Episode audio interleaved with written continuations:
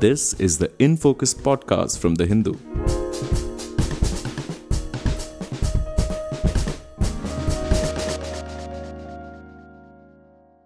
Hello and welcome to the Hindu's in Focus podcast with me, Amit Baruah, your host for this episode.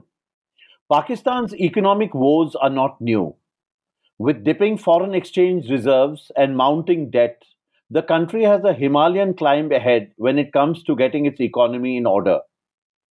Pakistan's Prime Minister Shahbaz Sharif has just returned from Saudi Arabia and the United Arab Emirates, two countries that have always been helpful to Islamabad in times of crisis. This time, too, they have ha- promised to help out. So, what are the dimensions of Pakistan's economic crisis and can the problem be fixed? To discuss these issues, I am joined from Islamabad by Shahbaz Rana, who writes on economic issues for the Express Tribune newspaper. He also hosts a show on television for the Express News channel. Welcome to the Hindu's in Focus podcast, Shahbaz. Thank you, Amit. Thank you very much for providing me this opportunity. So, Shahbaz, tell us how serious is Pakistan's economic crisis? Well, this time it is pretty serious. Unlike past when we used to have such crises and someone would bail Pakistan out like the IMF, Saudi Arabia, China, the United Arab Emirates, this time things are pretty bad. Uh, the problem is the external sector where we lack money to uh, honor our past commitments in, in terms of the debt that the federal government or the or the state of Pakistan has taken from uh, various creditors. So this time, uh, the external financing needs are quite large, and Pakistan's gross external uh, gross foreign exchange reserves are not very high, standing at around 4.3 billion dollar, which are sufficient hardly for providing a cover to uh, maybe three three weeks of imports, not more than that. Uh, in addition to that, we have the current account deficit financing requirements. Uh, so, so things are not pretty good this time. Uh, but uh, you know, uh, Shahbaz, we've just seen uh, that uh, Mr. Shahbaz Sharif has come back from the UAE and Saudi Arabia. The UAE, according to your own report in the Express Tribune on January 12th, agreed to give Pakistan three billion dollars for debt roller, debt rollover, and new financing to avert a default. So, is that not sufficient for the moment? Mean, in the same story, I mentioned that uh, this uh, lifeline can only save Pakistan for two more months, not more than that. Uh, Pakistan's total gross external financing requirements for the current financial year, which is going to end in June this year, are estimated between 30 to 32 billion dollars.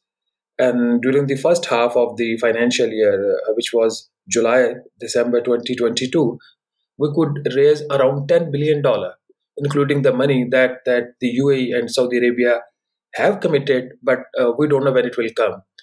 On an average, Pakistan needs minimum, minimum $1 billion per month just to keep the foreign exchange reserves at their current level. I'm not talking about the requirements for making the external debt repayments. So $3 billion means uh, that the reserves that are standing right now at $4.3 billion uh, would remain here for a couple of more months. Then what? So the, the ultimate solution for Pakistan right now is to go back to the IMF, take uh, the, the the prescription, whatever IMF says. I have my doubts and, and concerns about the effectiveness of the IMF conditionalities, uh, whether these conditionalities can help Pakistan to address its its issues in the long term. That's a separate question. But right now, Pakistan does not have a choice but to go back to the IMF. In that same report of January 12th, Shahbaz, you also write that the, while the IMF route is the safest one for Pakistan, you warn that it will, however, be bumpy. It, would that be a correct uh, sort of summing up of the IMF process and the IMF negotiations with Pakistan? Uh, yeah, uh, that is the situation. If, if we take the IMF route, uh, the government of Pakistan has to uh, take additional revenue measures equal to uh, 1% of GDP. Uh, that translates into about rupees 800 billion. And in addition to that, uh, the government of Pakistan and the State Bank of Pakistan will have to let the rupee gain its real value. Uh, Pakistan can no more control the exchange rate as because this this is what we have committed with the with the IMF at the start of the program back in 2019, July 2019. So uh, if, if the rupee devalues, which we know it will devalue because the market rate, open market rate, the black market rate, uh, they're quite different from each other. And thirdly, uh, the government of Pakistan will have to increase the electricity tariffs. And you know, inflation in Pakistan is already around, on an average, the official inflation rate is 25%. And given that inflation rate, uh, with low economic growth rate of what we're projecting about 2% in, in, the, in the current financial year, because of uh, first the devastating floods and then the implications of the uh, tight monetary and fiscal policies. So, in this background, if, if you impose, if the government of Pakistan imposes more taxes, uh, it increases the electricity tariffs that have already been increased by about 40% uh, just back six, months uh, six months back. And then you allow the rupee uh, depreciate. So, the, it, it, it, it is quite bumpy road for Pakistan and for the government of Pakistan and for its people. Because uh, these circumstances, it will be difficult to absorb another round of inflation. We are already in, in, in, in an inflation rate which is which is probably the highest in, in, in, in the region, maybe the second highest after Sri Lanka. So yes, uh, the IMF is the only route, but it, it, it is it was it is full of pain. Yeah, Shahbaz, you live in Islamabad, you know, which is uh, you know the crown of cities as far as Pakistan is concerned. And you mentioned a little while ago, you know, that inflation was running at twenty five percent, and um, food inflation apparently is just over 55%. So, can you tell us how this inflation is impacting common people? Well, not only common people, uh, it is also impacting the people who, who whose earning levels are uh, quite quite uh, better than these uh, these people, the lower middle and the middle income group. You know, uh, when when inflation rate is quite high and it is consistently high for past few years, and uh, you don't have uh, high income levels, definitely people will have to make hard choices. The choice between having two or three meal a day, the choice between uh, other other expenditures which they can they may they, they are forced to or they may be forced to delay to defer or to drop a, at all uh, to meet the both ends and this is this is the case for the majority of the pakistanis and for the people who are in a better in a higher uh, income bracket uh, their savings uh, will erode and have been eroding.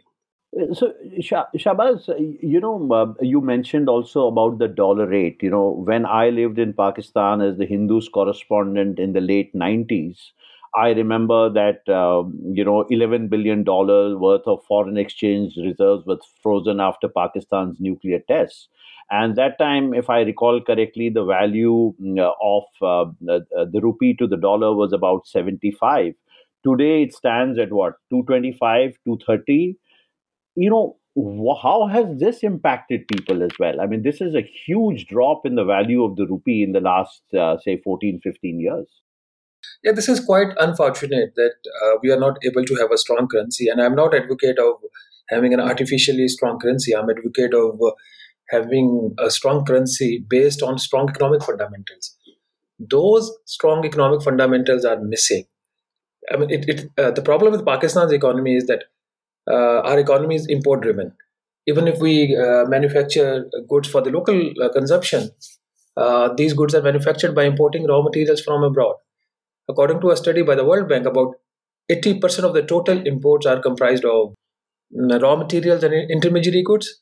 Uh, so that that is also a reason behind higher inflation in Pakistan, and also a reason for reluctance uh, for the government to allow the rupee gain its, its, its value. The problem is the reserves are quite low. And despite all its, its efforts, uh, the government is able to control uh, somehow uh, the imports, but, but it cannot control beyond a point because we are heavily, heavily dependent on the imports. So, this imported inflation, the devaluation, I mean, about 100% uh, devaluation past five years almost, it has affected every, every sphere of economic and social life.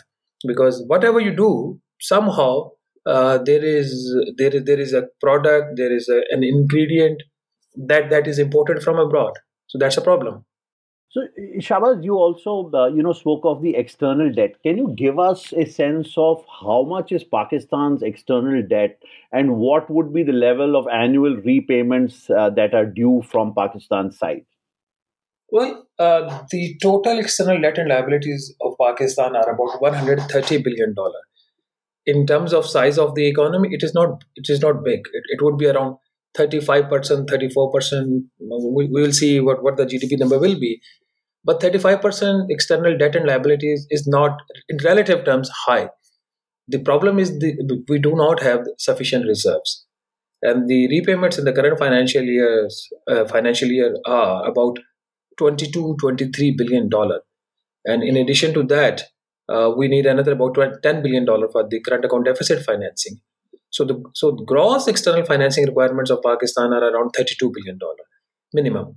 And then uh, my my fear is, and according to my some calculations, uh, same will be the situation the next financial year, which is starting from July. But that, that is a serious problem because of this. Uh, we do not have a choice but to go back to the IMF because under the IMF umbrella, we may be able to get more long, uh, more loans in the short term, like loans from uh, commercial loans from China, uh, bilateral credit from Saudi Arabia, from UAE, and um, issuance of the global uh, sovereign bonds. this can only be possible under the IMF program. If we don't go to the IMF route, then the bilateral support given by either any of the foreign nations will not help Pakistan. So that's the problem.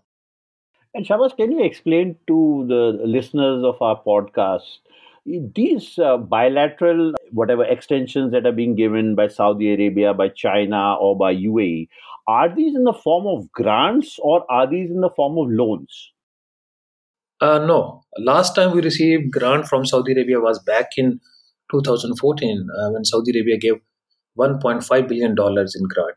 Uh, all uh, these are loans, and uh, these will have to be paid back. Most of these loans are probably the deposits what we call the deposit in the central bank, they may be for a period of only one year. Then you will have to either return the money or you will have to get it roll roll over again.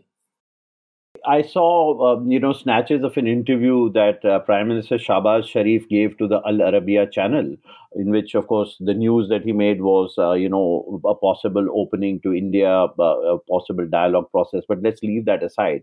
In that, he also laments the fact that, you know, he feels really bad as, as Prime Minister of a sovereign, independent country. You know, he has to literally go and ask for money from friendly, uh, brotherly uh, Gulf nations but actually he's doing exactly that. So is this something i mean is this a vicious circle? How does pakistan break out of it? The problem is pakistan is right now in a catch 22 situation. If it goes to the imf uh, there will be loss of uh, political capital for the ruling alliance. If it doesn't go to the imf uh, economy is, is in a serious risk of default. So it's, it's really a catch 22 situation. There is no uh, choice left uh, for Pakistan to either go to any of these uh, foreign nations.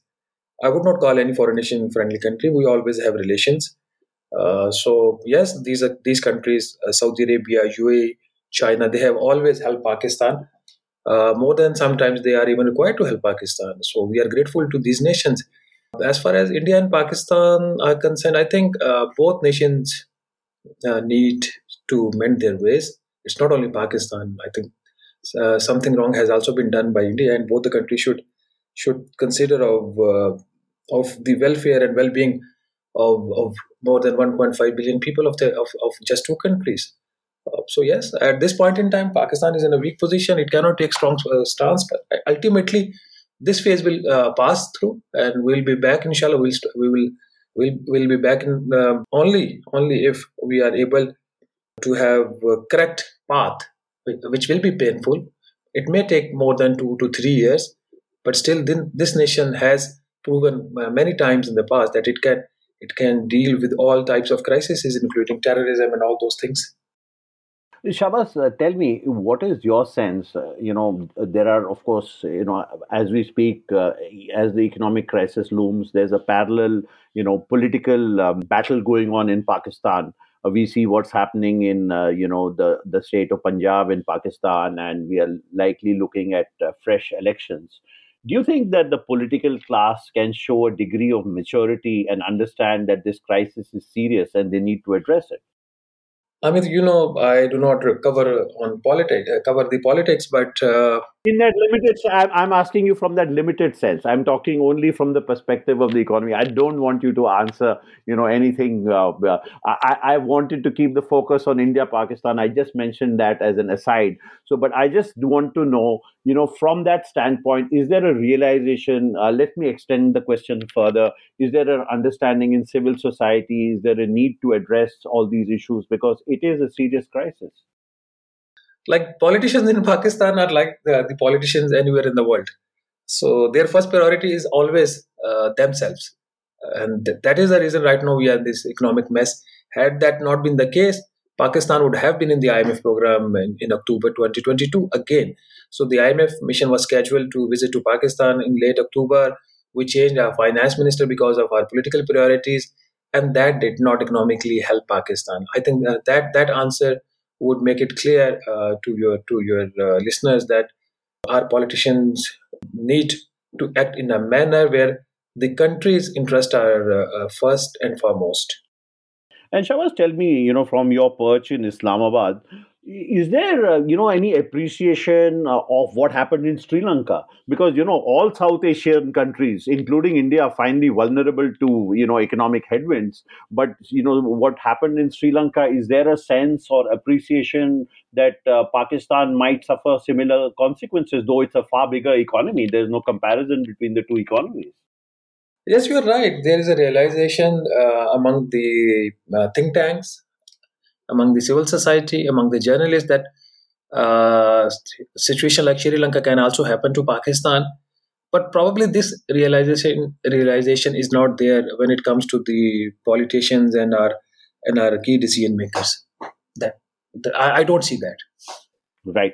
And what is your sense, Shahbaz? You know, uh, you know whether it's the World Bank or the IMF. You know, everyone talks about you know South Asia growing together uh, I do remember that uh, you know India and Pakistan had a very breakthrough meeting. Uh, you know when the SAARC summit happened, when Prime Minister Vajpayee visited Islamabad, and it looked like you know SAARC was finally about to take off. In the past, we've had discussions on sale of electricity. You know all these projects finally came to you know came to a halt, and I don't want to play the blame game here at all because I think that both sides are to blame for this current impasse. My own sense and my question to you is do you feel that a South Asian route for South Asian progress, which will mean the individual progress of all South Asian nations, is that something uh, you know? Is that something to look forward to, so that you know we can come out of our economic crisis and really better the lot of common people? Amit, without without thinking that I'm an Indian or a Pakistani, I can genuinely tell you that there is a strong desire among the people of Pakistan to collaborate with India. And I also I have uh, friends in India as well, and, and I also see that strong desire over there. Uh, unfortunately, this is between the politicians of both sides. They have their own issues. But one thing I I, I, I want to make it clear, uh, I, I strongly feel that uh, the issue of Kashmir, uh, without saying who is right and who is wrong, the issue of Kashmir is very close to the heart of the people. And this and whatever you may call it, I mean, there have been attempts to push this issue back uh, on the back burner and, and, and start talking about trade, people to people contact. I have been involved in a couple of such exercises. Uh, but at the end of the day, when it comes to taking the decision, the decisive move, then somehow either India is not ready or Pakistan is not ready. Probably, probably, uh, if uh, my my own feel and my own sense is that and based on my some interaction with with, with key people here in, in pakistan i think india has to offer something to pakistan uh, which could uh, partly or wholly uh, reverse the action taken back in august 2019 if i'm not mistaken on the date. Something has to be done. And we feel if that is done that will be an opening because one thing is good about pakistan's politics that when, when whenever there are gen- general elections, I do not see any anti-India slogans to to win voters. That I can, cannot say about India.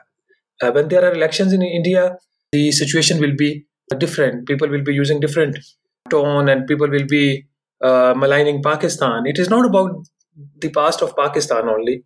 We both the countries have history, and uh, both the countries have done wrongs to each other so I think there might be some there, there should be some breakthrough on the political front, only then people to people contact, only then the trade can uh, move on. I can tell you on my personal note uh, that we have a, a society called uh, South Asian Society of Economic Reporters, SASER, in which we have membership from India, Pakistan, and other four nations from, from South Asia we wanted to make it a big society uh, of the of, the, of economic journalists across the borders. Uh, people from Bangladesh, people from Sri Lanka, people from uh, Afghanistan, India. So, what happened at the end of the day? Uh, unfortunately, there was uh, there was COVID period. We could not make it an active organization, uh, but there is also no appetite for that thing at this point in time. I and my Indian counterpart uh, Dr. Kiran, uh, we, we thought sometimes that we would make it effective, operational, uh, but when we see circumstances, we don't see any light at the end of the tunnel. So that is the situation right now. Well, we, we shouldn't leave it on a depressing note, but we will leave it here for today. Um, Shahbaz Rana, uh, you've been really uh, you uh, kind to give us your time. And I do hope the Hindu's in Focus podcast can return to you in Islamabad for further updates on what's happening in Pakistan and its economy and the rest of South Asia, of course. Thank you so much. Amit, I want to thank you for giving me this opportunity. And I also wish we have a good and strong relationship. It's not between you and me. It is. It is between. It is about people living on both sides of the border. Uh, they they have a better uh, chance to life. I mean, the coordination, the collaboration, interaction. It always helps. Thank you so much, Shahbaz. Thank you. In Focus will be back soon with analysis of the biggest news issues. In the meantime, you can find our podcast on Spotify, Apple Podcasts, Stitcher, and other platforms. Just search for In Focus by The Hindu. We'll see you soon.